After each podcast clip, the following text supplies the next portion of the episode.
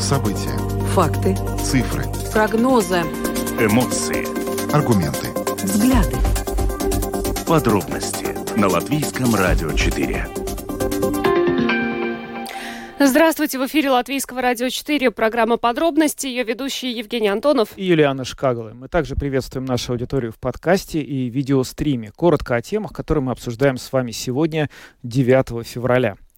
Эксперты ООН накануне опубликовали на сайте этой международной организации свое заключение, в котором а, заявили, что с их точки зрения реформа русских школ, школ в Латвии противоречит стандартам прав человека. А уже сегодня Конституционный суд Латвии заключил, что ограничения для частных вузов на обучение на официальных языках ЕС не соответствуют Конституции, а на языках других иностранных соответствует. Все это мы обсуждаем в самом начале программы с нашим экспертом.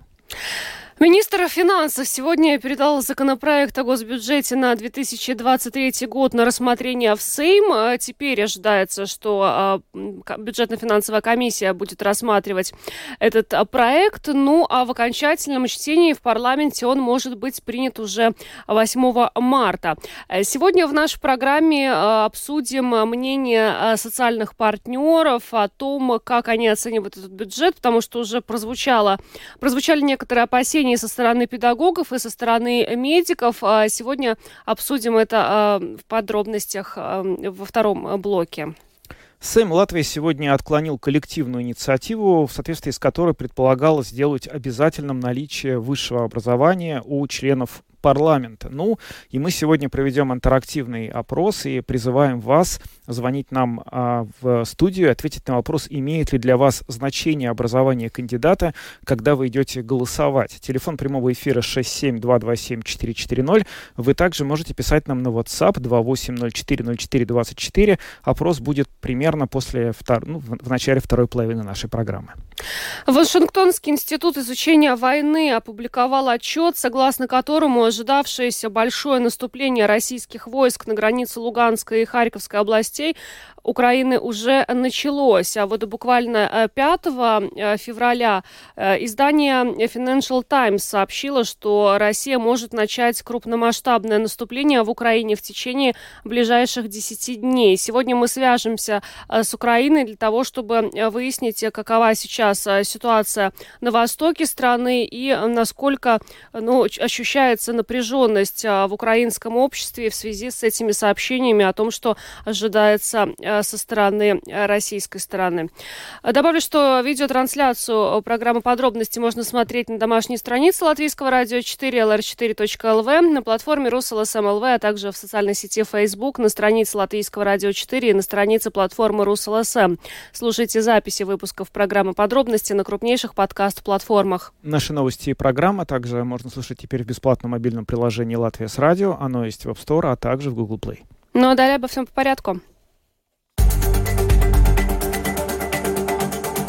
Подробности прямо сейчас. Программа подробности на Латвийском радио 4, и мы начинаем с темы, связанной с образованием, точнее, с языка образования. Накануне несколько экспертов ООН э, в области э, по вопросам меньшинств, права на образование и культурным правам опубликовали совместное заявление на сайте этой организации, в котором э, выступили с утверждением, что реформа русских школ в Латвии противоречит стандартам прав человека. А правда, на этот документ отреагировала Министерства иностранных э, дел нашей страны. А, в частности, в своем ответе МИД указывает, что э, перевод школ нацменьшинств на латышский язык обучения не нарушает э, принципы международного права, поскольку каждая страна может выбирать наиболее подходящие меры по эффективной защите прав нацменьшинств. И а, также сказано в ответе, что Латвия проявила добрую волю, постепенно повышая долю латышского языка как языка преподавания в системе образования. Для вступления изменений в силу был установлен достаточный переходный период. Но сейчас этот вопрос будем обсуждать а, с Борисом Целевичем, правозащитником, бывшим депутатом Сейма, который с нами на видеосвязи сейчас. Господин Целевич, добрый вечер. Здравствуйте. Расскажите, пожалуйста, вот это вот а, заявление с а, спецдокладчиков ООН, насколько это вообще значимо, насколько это какой-то важный документ, как к этому нам относиться? Ну, это зависит от того, насколько серьезно мы вообще воспринимаем международные стандарты в области прав человека. Э, кто такие спецдокладчики? В рамках так называемых специальных процедур э, Совета по правам человека ООН Э, по наиболее важным актуальным вопросам прав человека учреждаются вот эти должности докладчиков. Как правило, на эти позиции выдвигаются наиболее авторитетные специалисты в мире по конкретным вопросам. Это не штатные сотрудники, не чиновники, обычно это профессора, академики, люди, известные в мире, которые э, формулируют э, современную позицию – от имени Организации Объединенных Наций, то есть за ними стоит ООН. И э, когда эти люди говорят о том, э, что соответствует и что не соответствует э, стандартам прав человека, это отражает современный подход ООН, не больше и не меньше. Поэтому, конечно, вот этот ответ нашего МИДа, ну, несколько лукав. То есть э, просто получается, речь-то идет не о сроках перехода, не о том, как подготовлена э, была вся эта реформа, так называемая и так далее, а о том, что право на использование языка меньшинств образования является с точки зрения современных стандартов неотъемлемым правом человека которая на самом деле касается не только вот этой относительно узкой области, которую называют права меньшинств, но касается и права на образование, и культурных прав в целом, права на сохранение идентичности. Именно поэтому три докладчика выступили с таким совместным заявлением.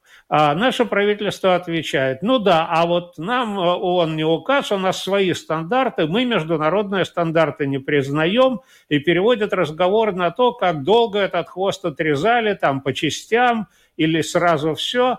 То есть э, это ответ означает только то, что Латвия не признает международных стандартов в этой области. Вот и все.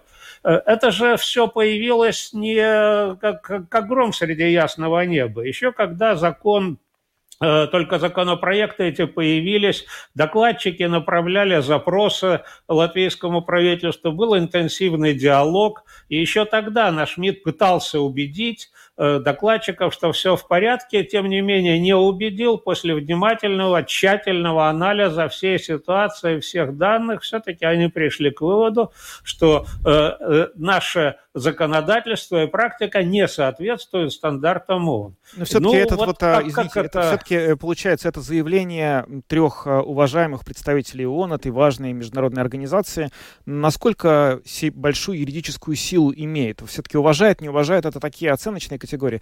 Может ли это э, грозить какими-то юридическими последствиями для Латвии? Э, так работает международное право. Почему-то некоторые думают, что он это какое-то такое сверхправительство, которое может приказать, наказать и так далее. Нет. ООН – это некий большой круглый стол, где собираются государства и договариваются о том, как выглядит сегодня международное право, каковы сегодня стандарты, в частности, стандарты защиты прав человека.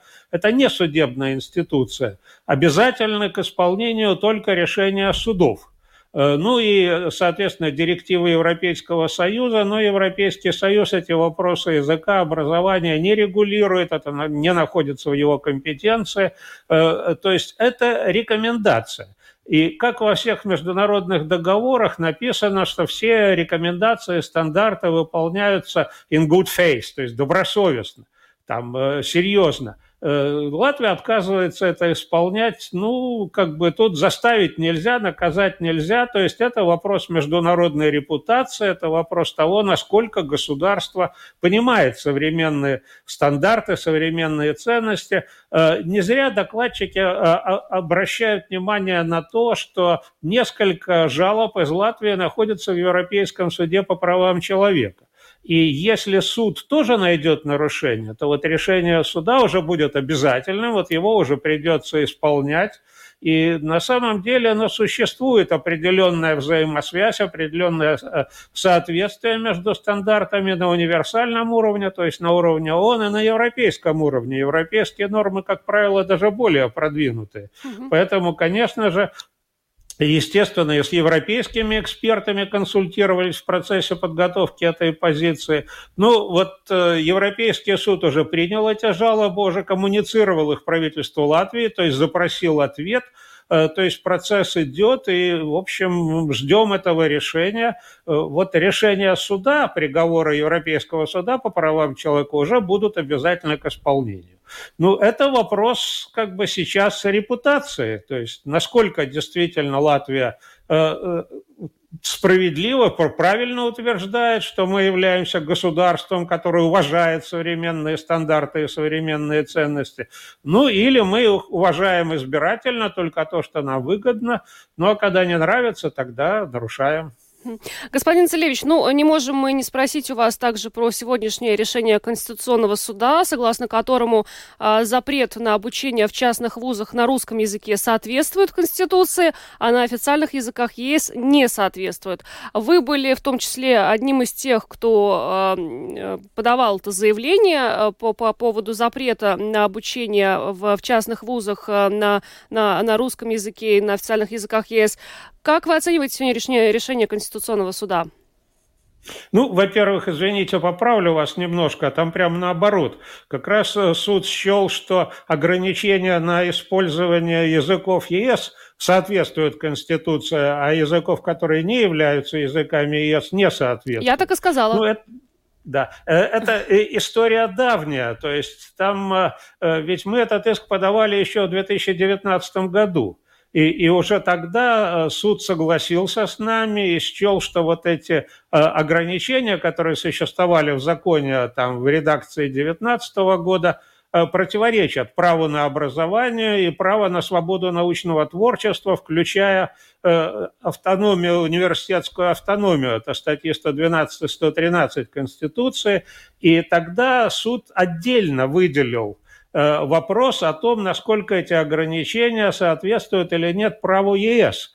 Э, то есть право свободно заниматься предпринимательской деятельностью, деятельностью на всей территории Евросоюза. Ведь в большинстве других государств Евросоюза подобных ограничений нет. если какой-то частный вуз, который основанно работает на территории других государств, захочет открыть свои программы в Латвии, предложить их здесь, э, в общем, по правилам вот этого свободного предпринимательства у него должно быть такое право, языковые ограничения затрудняют такое возможность. Он не может, скажем, присылать своих преподавателей сюда, чтобы читать курсы и так далее, потому что они должны это делать на латышском. Э, вот что касается соответствия э, стандартам европейского права, Тут суд решил запросить мнение Суда Европейского Союза. Такие слушания состоялись в сентябре прошлого года. И суд Европейского Союза, Люксембургский суд, решил, что да, ограничения есть, но насколько эти ограничения соразмерны, то есть насколько они необходимы в демократическом обществе, должен решить национальный суд. И вот уже после получения вот этой оценки Суда Европейского Союза, сейчас наш Конституционный суд вернулся к рассмотрению этого вопроса. То есть вот этот вопрос о соответствии э, ограничений, там, на, которые касаются языков Евросоюза и прочих языков, они касались только соответствия праву Европейского Союза, то есть право свободно распоряжаться своей собственностью, э, если это ну, соотносить с Латвийской Конституцией, это статья 105. Поэтому, ну, в общем, как бы результат где-то посередине получается. Э, э, мы не полностью удовлетворены этим. Это частично, конечно, хорошо, что такие ограничения теперь придется пересматривать поскольку это все-таки будет содействовать в первую очередь повышению качества образования, повышению конкурентоспособности латвийских частных вузов. Ведь это не случайно, что в международных рейтингах ну, наши вузы находятся не на самых лучших местах и значительно уступают вузам Эстонии и, и Литвы в том числе. Ну вот такие ограничения тоже это один из факторов. Э, ну, что касается русского языка, надо отметить, что в последние годы и спрос и предложение учебных программ вузовских на русском языке снижался. Сейчас, после начала российской агрессии, этот процесс, естественно, идет и пойдет еще быстрее – но тем не менее мы считаем, что нет никаких оснований для того, чтобы ограничивать вот для вот такого разделения языки Европейского Союза и прочие языки. Ведь Венецианская комиссия в своих оценках и многие эксперты отвечали, что официальные языки Евросоюза – это просто языки, на которых ведется внутреннее делопроизводство Европейского Союза. Никакого другого особого статуса у них нет. И что касается э, лиц, принадлежащих меньшинствам, то, в общем, э, право на сохранение идентичности имеют все, независимо от того, имеет их родной язык статус официального языка Евросоюза и, и, или не имеет. Поэтому действительно вот это лишение возможности обучаться на других мировых языках, предлагать отдельные курсы там на китайском языке, который сейчас становится очень важным, там, или на арабском языке, или на украинском языке, который сейчас все большую роль играет в Европе, ну, мы не видим для этого оснований. Конечно, ну, как бы нехорошо критиковать решения э, судов, то есть их нужно уважать и исполнять, это вроде как немножко не, э, дурно двойной тон. Но тут надо отметить, что, в общем, э, нормы, которые мы оспаривали, уже изменены. Вот после предыдущего решения суда, 20, принятого в 2020 году, э, Сейм уже принял поправки, мы их внимательно проанализировали и, в общем, пришли к выводу, что они имеют скорее косметический характер, и мы подали новый иск, который оспаривает уже вот эти новые поправки, и это дело ждет своего рассмотрения в Конституционном суде, поэтому мы не считаем, что этот вопрос закрыт. Да, в любом будем... случае, полшага сделано, это хорошо, но с нашей точки зрения этого недостаточно. Да, мы будем следить за тем, как будет развиваться ситуация. Борис Целевич, правозащитник, бывший депутат Сейма, прокомментировал для нас э, ситуацию, связанную с э, решением ООН, э, экспертов ООН по поводу языковой реформы в Латвии, а также сегодняшним решением Конституционного суда Латвии. Господин Целевич, спасибо. Спасибо, всего доброго. Спасибо, всего хорошего. Ну что ж, а мы тем временем поговорим еще об одной важной теме. Это государственный бюджет нашей страны на 2023 год. Сегодня а, такое очень символичное мероприятие было. Как всегда, министр финансов внес а, в Сейм этот портфель с проектом государственного бюджета. А, планируется, что уже на следующей неделе он передан будет на рассмотрение комиссий. А, и это прогнозируется также, что уже в начале марта а, Сейм в окончании окончательном чтении его поддержат. А, ну, ориентировочно сегодня называется дата 8 марта. Но не все э, довольны тем, как выглядит этот проект государственного бюджета. Вот, в частности, мы слышали недовольство со стороны учителей, со стороны а, медиков, и вот предприниматели у нас были тоже, они не согласны с мнением министра финансов о том, что это бюджет а, экономической трансформации. Да, а, какой же это на самом деле бюджет? Вопрос интересный. И вот а, сегодня в программе «Домская площадь» в качестве гостя был Валдис Керес, глава Латвийского профсоюза работников здравоохранения и социального ухода, и он а, высказал свою позицию по поводу этого документа. Создавая проект бюджета настоящего года, правительство, к сожалению, не соблюдало такой документ, как основоположение Э, э, здоровья общественности для 2021-2027 э, года. Это очень серьезный и свежий документ планирования политики здравоохранения государством в течение нескольких ближайших лет. И в этом документе четко и ясно сказано, что в этом году, как минимум, здравоохранение требует дополнительно а, а, где-то ну, не меньше, чем 306 миллионов евро. И там также и сказано, что если не будет политической воли, чтобы эти э, средства выделить, то доступность и качество здравоохранения ухудшится. Вот к этому мы, к сожалению, и пришли. И раз уж мы говорим о, пресловутом портфеле э, бюджета, который э, этим утром отнесли всем, то я осмелюсь сказать, что этот портфель тикает, потому что там заложена бомба, которая может подорвать э, качество и доступность здравоохранения в Латвии, если это, она, конечно, не будет своевременно обезврежена депутатами Сейма. А на чем может, на, на чем сдетонировать может этот портфель? То есть непосредственно чего в сфере здравоохранения может это коснуться? Почему ударит больше всего? И когда это можно будет почувствовать? Э, это можно будет почувствовать э, очень близко и скоро, э, потому что уже, уже забили тревогу больницы, говоря, что им не хватает средств, чтобы оказывать необходимые услуги населению в условиях инфляции, в условиях того, что все подорожало, начиная с отопления, с медицинских материалов и так далее а средства для больниц э, предусматривается меньше.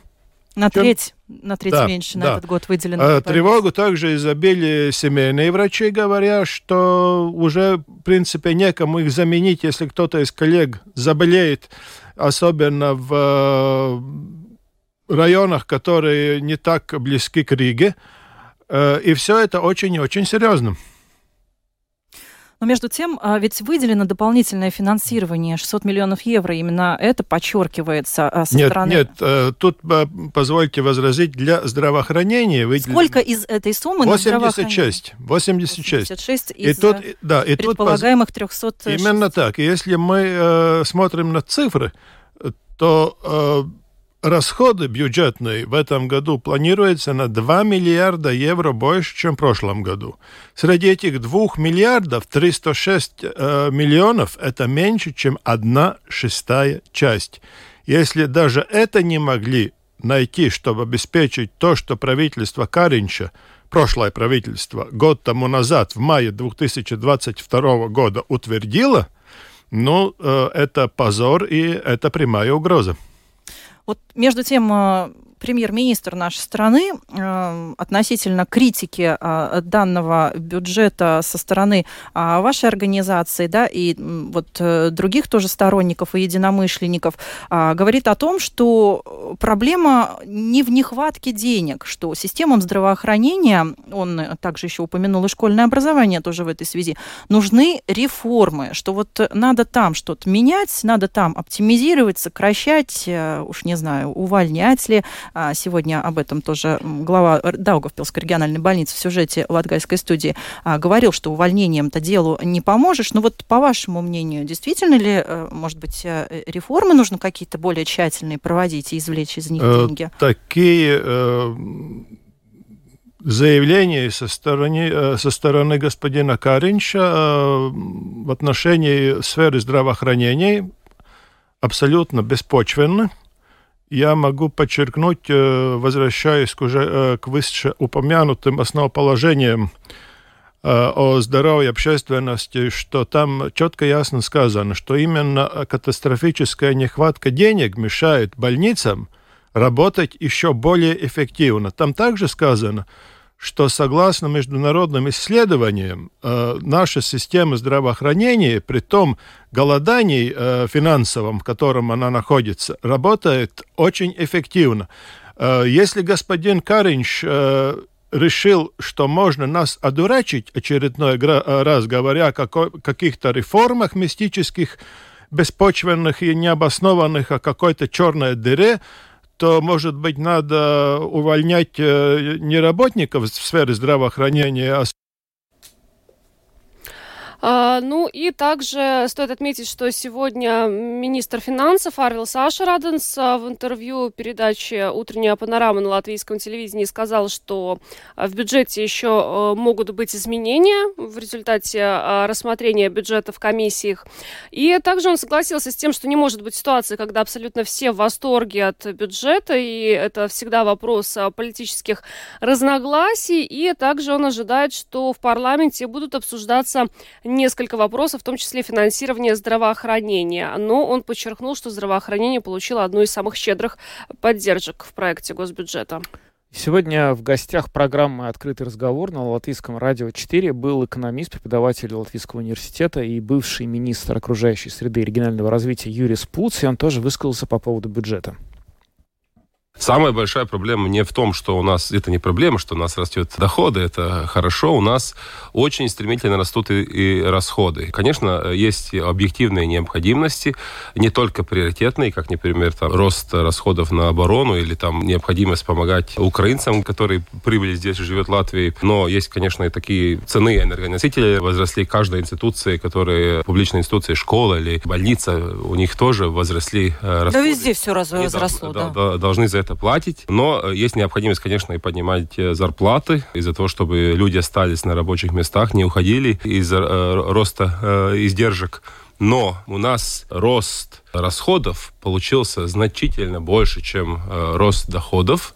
И у нас получается, что дефицит будет э, самый большой, когда... когда 2 миллиарда, да. Это больше, чем... Ну, это почти такой, какой у нас был в 2009 году. Э, понимаете, когда был глубочайший экономический кризис, где, когда вообще доходов не было государства. У нас, э, ну, предыдущем, э, когда составлялся предыдущий бюджет, была такая договоренность, что мы постепенно... Был кризис, ковид, потом э, необходимость вложить в оборону и так далее, что мы постепенно за 3-4 года будем уменьшать рост будет экономики, и мы будем уменьшать дефицит. Не сразу, это невозможно. Надо поднимать зарплаты и так далее. Но будем уменьшать дефицит, чтобы тогда, когда снова придет ситуация, то Латвия должна будет выполнять требования европейского законодательства о финансовой стабильности, что у нас не было необходимости сразу за один год там консолидировать.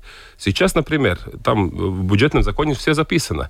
Если работали бы э, европейские правила, как составлять бюджет, они просто отложены уже на третий год. То да? что бы было, да? Наш максимальный бюджетный дефицит был бы около, ну, между 160 и 200 миллионов. То есть практически это в 10 а, раз э, да, меньше. Нам бы приходилось за год 1,8 миллиардов где-то находить. А это невозможно. Э, и э, мы не используем, ну, правительство и, наверное, парламент не использует возможность, ну, как бы но смотреть 3-4 года вперед, что придется такой шаг делать. И лучше в этом году немножко уменьшать, на следующий год немножко уменьшать, и тогда выходить на, на новый уровень. Есть, конечно, другая была бы стратегия. У нас есть проблемы с экономическим ростом. Могли бы воспользоваться побольше бюджетным дефицитом, чтобы как бы, ну, стимулировать рост экономики, делать какие-то вклады, инвестиции. Но в этом году инвестиции в государственном бюджете самые маленькие за последние 4 года. Мы, весь этот дефицит уходит на содержание, на регулярные расходы который надо будет потом покрывать через год, через два, через три уже э, за счет налоговых доходов. Вот а, попробуй сейчас снизить будет... этот дефицит, то сразу же отрасли, то есть как вот это давление выдержать? С одной стороны, вот э, есть учителя здравоохранения, еще что-то, и есть понимание, что вот как вы говорите, где этот баланс взять? Ну надо, надо принимать, там нет другого возможности. Э, премьер-министр правильно говорит, надо в отраслях реформироваться и находить да. не, не находить там, уменьшать зарплаты. Это невозможно. Но стать эффективнее не только э, и названными отраслями, но начинать с государственного управления, начинать с самоуправления, э, как они управляются, находить возможности работать эффективнее. И тогда, конечно, есть возможность. Не, нет такой нужды за год сразу находить 2 миллиарда. Но за 5-6 лет, если стремительно работать, есть такая возможность. Проблема в том, что в бюджете нет ни одной предложения любой, любого рода реформы. Вообще нет реформ. Так что на один год никаких реформ не будет. Ну, может быть, это и востребовано в обществе. Мы, как, может быть, там э, надоели уже реформы, лучше ничего не меняется. И э, на все маленькие проблемы да, э, даны маленькие релятивно отношения бюджета деньги, и все как бы живут хорошо. Как бы хорошо, но на деньги, которые берет государство займ.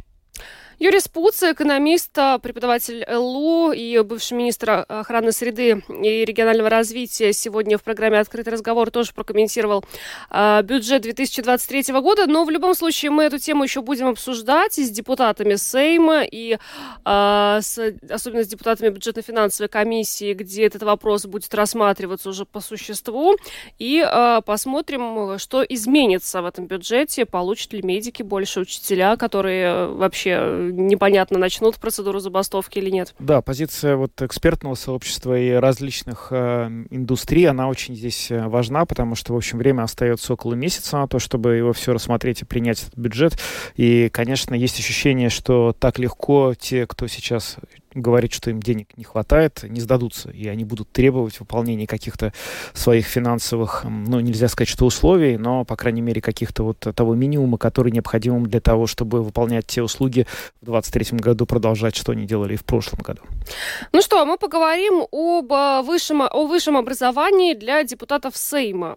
А, на портале Манабалс.лв было собрано более 10 тысяч подписей под инициативой за обязательное высшее образование для депутатов Сейма. Почему вообще этот вопрос стал актуальным? Потому что а, когда а, начали подавать а, списки кандидатов перед выборами в 14-й Сейм, выяснилось, что у этих кандидатов среди них, значит, всего претендовали 1832 человека, из них э, у 34 э, было основное образование, а у 432 среднее. Кроме того, 58 кандидатов являлись безработными, а несколько десятков отметили, что их профессия дворник, водитель, повар или специалист по красоте. Ну, в общем-то, э, не, не, не, и люди стали интересоваться, почему, собственно, вот с такой низкой квалификацией люди идут в парламент. И создали инициативу, подписались, но, правда, сегодня Сейм ее благополучно отклонил но при этом обещал, что э, нужно повышать все-таки качество работы. Да, э, это обязательно нужно делать. И мы хотим э, выяснить э, вашу точку зрения. Как вы, вам кажется, имеет ли для вас значение образование кандидата, когда вы идете голосовать? Наш телефон прямого эфира 67227-440. У нас также WhatsApp. Я предлагаю вам на него, пожалуйста, писать, а не звонить. А вот уже есть звонки, и мы начинаем их принимать. WhatsApp номер, напомню, только 28040424. Да, точно. Здравствуйте. Вот вы работаете без образования или с образованием? Да вас выгонят как козу вшивую без образования. Ну, а депутатом же? можно быть, миллиардером можно быть.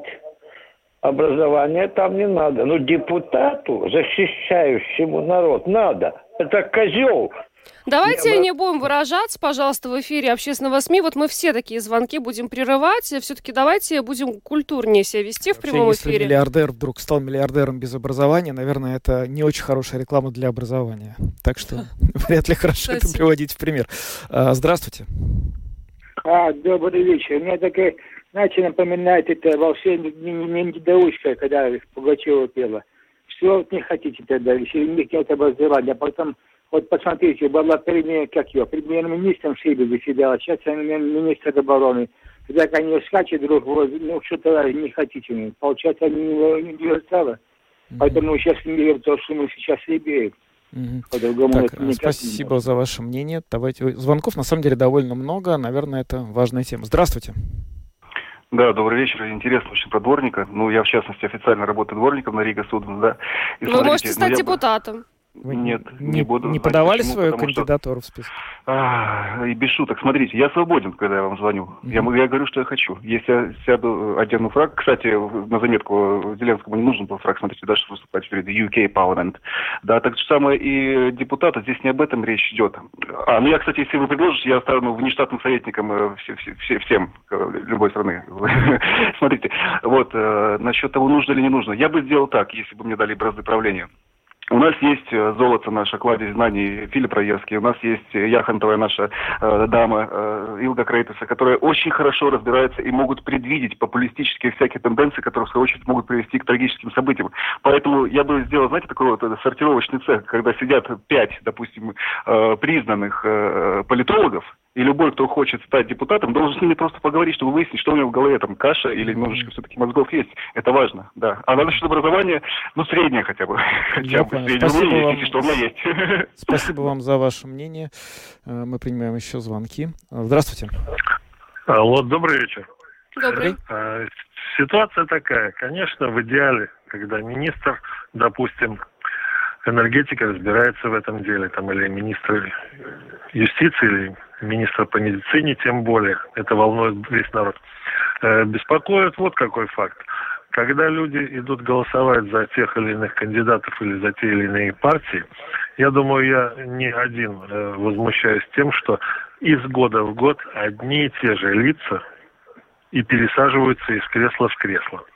Естественно, если Аша Радовс был таким-то министром, сейчас он уже другой министр, но откуда у него будет два специальных образования? Это понятное дело. Но Именно народ волнует то, что, к сожалению, и я боюсь, что это кончится как не тем, что вообще народ будет меньше голосовать, тем, что наверху тусовка одна и та же. Сменность должна быть, извините. Да, спасибо, спасибо за ваше мнение. Я просто хотел бы напомнить в этой связи пример государства Израиль, где, вот, по меньшей мере, последние, там, не знаю, лет 10 такое ощущение, что просто вообще одни и те же люди просто занимают разные места в кабинете министров. Министр образования может в следующем правительстве стать министром обороны, потом министром экономики, министром окружающей среды. Я не считаю, что это нормально, но точно совершенно Латвия здесь не является какой-то уникальной страной, и нет какого-то уникальной ситуации у нас в этой связи. Ну, давайте примем, наверное, еще... Я только вопрос, может быть, напомню, уточню. Имеет ли для вас значение образование кандидата, когда вы идете голосовать? Вот я надеюсь, что кто-нибудь нам ответит на этот вопрос. Обращает он на это внимание или нет? А, э, здравствуйте, вы в эфире. Здравствуйте. Алло. Да, да, здравствуйте. Здравствуйте, добрый вечер. Вы знаете, я, конечно, за то, чтобы все-таки большинство депутатов имело высшее образование или же среднее специально, но чтобы это были люди серьезные, авторитетные, выдающиеся. А, конечно, если брать министров, обязательно высшее образование и обязательное соответствие занимаемой отрасли. Если это финансы, значит министр либо финансист, либо экономист, но он, они должны быть профессионалы, а не так, как уже в басне, что пироги печет сапожник, а сапоги, а сапоги точает пирожник. Понимаете? И, так, и тогда у нас будет все, все хорошо. А если только вот член партии, и вот он не Б, не М в этой отрасли, но это же печально, это тоскливо. Спасибо за внимание. Спасибо, Спасибо вам за звонок. Еще один примем? Да, давайте еще один. Добрый вечер. Э, добрый вечер. Это меня подключили, да? Да, вас. Да, да, да. У меня два замечания. Ну, во-первых, никогда не откажутся зайцы от морковки, то есть, что вы им предлагаете? То, что мы всем предлагаем, это, это, это изменить, а они решают за нас. Это одно. А главное, по-моему, вы начали говорить, у меня тут включилось. Они же не депутаты, то, что вот у всех на языке. Депутаты, депутаты. Они законодатели. Они пишут законы, по которым мы живем. Там и высшего образования не хватит, чтобы нормально писать законы. А у нас там кто? Певцы, там композиторы, значит, пианисты и без образования. Ну и как это? Угу. Да, спасибо за ваш звонок. Но вот, к сожалению, нам сегодня напрямую наш вопрос никто-то не ответил. Важно было понять, вот люди идут голосовать, они открывают списки, они перед этим заходят на сайт Центральной избирательной комиссии. Ну, я полагаю, а, пытаются ознакомиться со списком кандидатов, а, с программой. Вот они смотрят, что там стоит в графе образования, или не смотрят? Ну вот э, так и не получили, к сожалению, ответа на этот вопрос, но судя по количеству звонков, я понимаю, что эта тема очень волнует. Да, я чувствую, что по, тому, по тональности звонков, которые мы получили, опосредованно наличие образования играет большую роль. Но в момент, когда, вот, собственно говоря, вот то, что ты сейчас сказала, приходит на избирательный участок, такого вот процесса как будто бы не происходит происходит. То есть э, мне кажется, что нет такого, что прежде чем проголосовать, выбирают в частности по этому критерию. И, но зато потом расстраиваются, когда... Ну, человек... я думаю, что не... Ну, вот мне что-то подсказывает, что не, не, не смотрят прям да, досконально, да. да у... Потом очень расстраиваются, что человек мало того, что так себе, так еще и без образования. Ну вот. Сплошные минусы. Ну что ж. Спасибо всем, кто принял сегодня участие в нашем опросе. Мы двигаемся дальше, будем говорить о ситуации в Украине. Мы поговорим о ситуации в Украине, потому что сегодня авторитетный институт изучения войны, это общественная организация, которая базируется в Вашингтоне, которая на протяжении вот всего, собственно, почти года, когда продолжается война в Украине, ежедневно публикует свои информационные сводки, очень подробные, э, очень ценные в плане содержащейся там информации, на них ориентируются ведущие э, СМИ мира. Так вот, сегодня они в этом своей, своей сводке утренней выступили с утверждением, что наступление российской армии в Луганской области, которого ждали сначала в январе, потом в феврале, потом начали говорить, что в марте, оно уже началось. И сейчас мы будем говорить об этом с э, нашим экспертом. Это украинский политолог Олег Саакян, которого мы приветствуем. Олег, здравствуйте. Приветствую вас. Рад видеть, слышать. Мы да, тоже. взаимно. Скажите, пожалуйста, как у вас а, воспринимают? У вас чувствуется, что наступление российской армии действительно началось? И какая в этой связи обстановка в Киеве, в Украине? Ну, знаете, хотел бы я вам сказать то, что чувствуется, и все уже действительно отнеслись к этому серьезно, но, наверное, нет. А, в экспертных кругах, в публичном дискурсе уже действительно эта информация проходит и видна. Люди, которые, скажем, следят активно, конечно же, но в целом сказать, вот, что что-то поменялось на улице, нет. Мы все это время живем а, в условиях войны, и интенсивность этой войны постоянно меняется, она то усиляется, то ослабевает. Сейчас мы наблюдаем эскалацию, которая происходит вдоль линии фронта, и, конечно, еще эхом она не откликнулась в городах, но уже, конечно, начинает это происходить. Поэтому, если вы спросите, есть ли эта эскалация, да, уже ее видно. А если спросите, э, появилась ли она еще уже в тыловых городах, нет, еще волна не дошла. А вот эмоционально как себя ощущают сейчас украинцы? Потому что вот на днях поступила э, информация от Financial Times о том, что Россия может начать это крупномасштабное наступление э, в Украине в течение 10 дней. Вот сегодня э, этот э, отчет э, Вашингтонского института изучения войны, ну и вообще очень много говорилось о том, что к годовщине Россия может что-то предпринять. Вот люди же с этим как-то живут, вот на эмоциональном уровне, вот как, как просто вот как будто бы ни, ни, ничего не произойдет, или как это ощущается? Ну, все, что могло произойти, оно уже произошло. Поэтому украинцы уже э, свыклись с ситуацией войны. Э, кто-то адаптировался, кто-то нет. Но, собственно, мы уже научились жить э, в условиях войны. Просто часть населения э, училась это делать с 2014 года. Не таких миллионы людей для большей части украинцев полномасштабная война пришла в их жизни с прошлого года. Поэтому сейчас уже все общество живет, женится, рождают, умирают, празднуют дни рождения, отдыхают и работают – конечно, с отдыхом здесь все намного сложнее. Для большей части общества еще чувство вины появляется, когда идет, заходит речь об отдыхе, так как пока одни в окопах, другие... Есть психологический барьер позволить себе отдохнуть. Но, тем не менее, и это придет со временем. Тут я могу апеллировать к более чем 8 годам военного опыта и того, что а, и эта адаптация проходит. Поэтому сейчас, когда идет речь о полномасштабном вторжении, это не вызывает ни паники, ни тревоги. Это как бы очередной виток войны, который все ожидали. Безусловно, это вызывало некое напряжение, когда он произойдет. Вот сейчас он произошел, поэтому я рискую сказать, что, может быть, для части общества сейчас даже будет некая психологическая, э, скажем, разрядка, поскольку э, ожидание, оно порой более тревожно, нежели э, страх, когда уже произошло.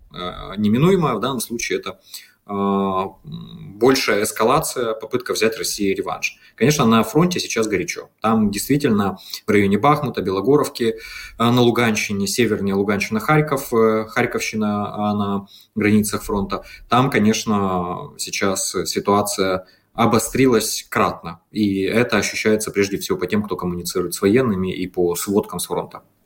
Вот э, про эту военную составляющую хотелось бы, честно говоря, более подробно поговорить, потому что несколько недель назад развивалась ситуация вокруг Солидара. Это небольшой населенный пункт э, в районе Бахмута. Долгое время казалось, что Украине удается его отстоять, но потом ценой, как э, стало известно из тех же западных источников и украинских источников, огромных потерь, в том числе ЧВК «Вагнер», этот э, населенный пункт вроде бы был захвачен все-таки э, Россией. Теперь вокруг Бахмута сгущаются тучи, и по данным некоторых разведок, возможно, возможно, город, городу грозит окружение. Э, хотелось бы в целом э, спросить, какова сейчас военная стратегия Украины на этих горячих участках фронта? Стоять, держаться до последнего или стоять до какого-то момента, отводить войска, чтобы потом провести контрнаступление? Что говорят в том же экспертном сообществе Украины об этом? Ну, давайте так, я не военный эксперт, хотя, конечно, сейчас э, так или иначе политический анализ э, напрямую связанный с финансово-экономическим анализом и с военным анализа, поскольку тут никуда не деться. Это те реалии, в которых мы сейчас находимся. Поэтому, безусловно, отслеживаю ситуацию и также общаюсь и с военными, и с военными экспертами. А, Украина а, неоднократно уже демонстрировала этот же подход, который остается, что населенные пункты фактически становятся крепостью, а, в которых Украина держится зубами, перемалывая врага, который нападает. То есть в обороне перемалывая силы врага.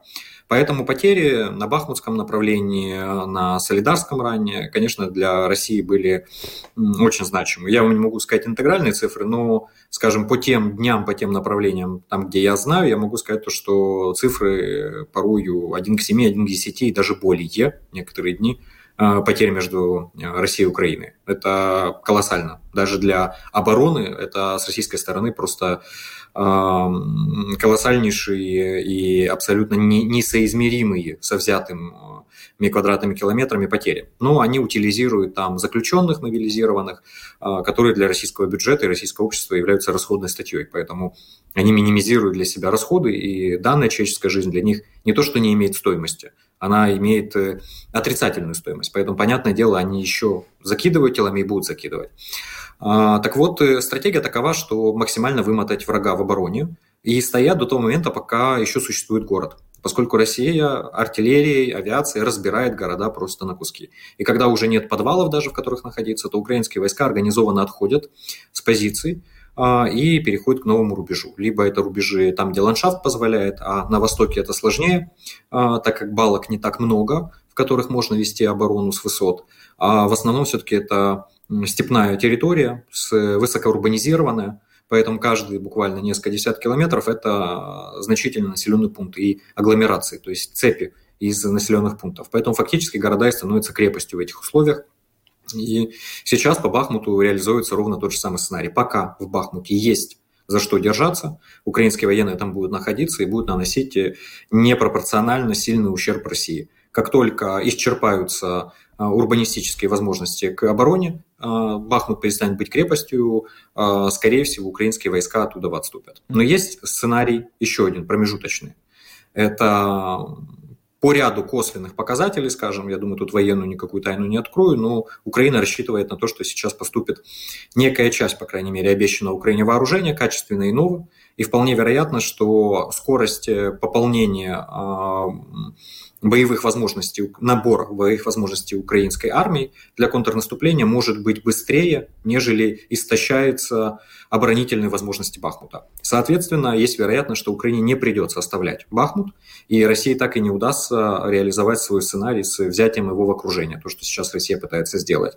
И тогда фактически Бахмут стал стал в уже зубодробилкой, такой себе мясорубкой а, для россиян, он тогда и станет, возможно, клином плацдармом для развития эффективного контрнаступления. Вот в этой связи насколько важны э, визиты Зеленского вот в последние э, пару дней? Это Лондон, Париж и Брюссель. Ну, безусловно, важны. Во-первых, э, сам факт того, что он физически поехал туда, говорит о многом, а прежде всего о важности данных визитов и о том, что там не просто так, а есть конкретные договоренности, а, и которые фактически и простимулировали, скажем, либо обосновали э, потребность персональной поездки Зеленского. Ну и во-вторых, конечно, здесь то, что Зеленский не боится в этот момент оставлять Украину, это говорит и о военной контролируемой ситуации, э, то, что его присутствие не является необходимым, и политически, внутреннеполитически стабильной ситуации, то есть он э, понимает, что ничего не произойдет на момент его отсутствия. Это тоже очень важный месседж, в том числе и нашим западным и вообще в мире партнерам, а, о том, что в Украине все контролируемо и военно-политическое руководство действует слаженно и сообща. И Зеленский в данном случае это по Британии, конечно, очень важно, ну, исторические, историческое выступление а, в парламенте Британии перед обоими палатами. Это происходило, скажем, исчерпывающее количество раз. Это Шарль де Голь, это Нельсон Мандела, Барак Обама, Папа Бенедикт XVI, Аун Сан Суджи и Владимир Зеленский. И все – это, по сути, за всю историю а, а, британского парламентаризма а, те личности, которые выступали перед обоими палатами парламента. Это аудиенция с британским монархом, это первый президент Украины, единственный президент Украины, который был удостоен непосредственной аудиенции с монархом. Это тоже очень важное событие. Ну и, конечно, то, что остается вне софитов, ну, о чем было заявлено в медиа, это вооружение. Есть информация о том, что по самолетам все очень хорошо сдвинулось, пилоты начинают обучаться, и мы уже понимаем приблизительно, что это будет за самолеты, зная комплектацию а, вооруженных сил Британии. Это будут тайфуны, а, и это уже не об, М6, э, не об F-16, то есть мы уже можем говорить как минимум о двух западных типах самолетов, которые, вероятно, у Украины будут на вооружении. И это далеко, э, дальнобойное оружие, которое необходимо тут уже и сейчас. Если американский пакет предполагает крылатые э, снаряды э, попозже, скажем так, которые бьют на 150 километров, то с Британией все, вероятно, будет обстоять несколько иначе. И, возможно, э, сейчас, э, скажем, бахмутские защитники могут ощутить э, на себе непосредственно британскую военную помощь для Украины дальнобойным вооружением. Олег Саакян, украинский политолог, рассказал нам о ситуации в Украине в связи с э, начавшимся, по мнению некоторых аналитиков, э, наступлением России в Луганской области. Спасибо, Олег, за ваше участие в нашей программе. Спасибо и всего Взаимно. доброго. Ну что ж, а мы на этом программу подробности завершаем. А с вами были Евгений Антонов, Юлиана Шкагла, звукооператор Яна Дрейман и видеооператор Роман Жуков. Хорошего вечера и до завтра. До свидания.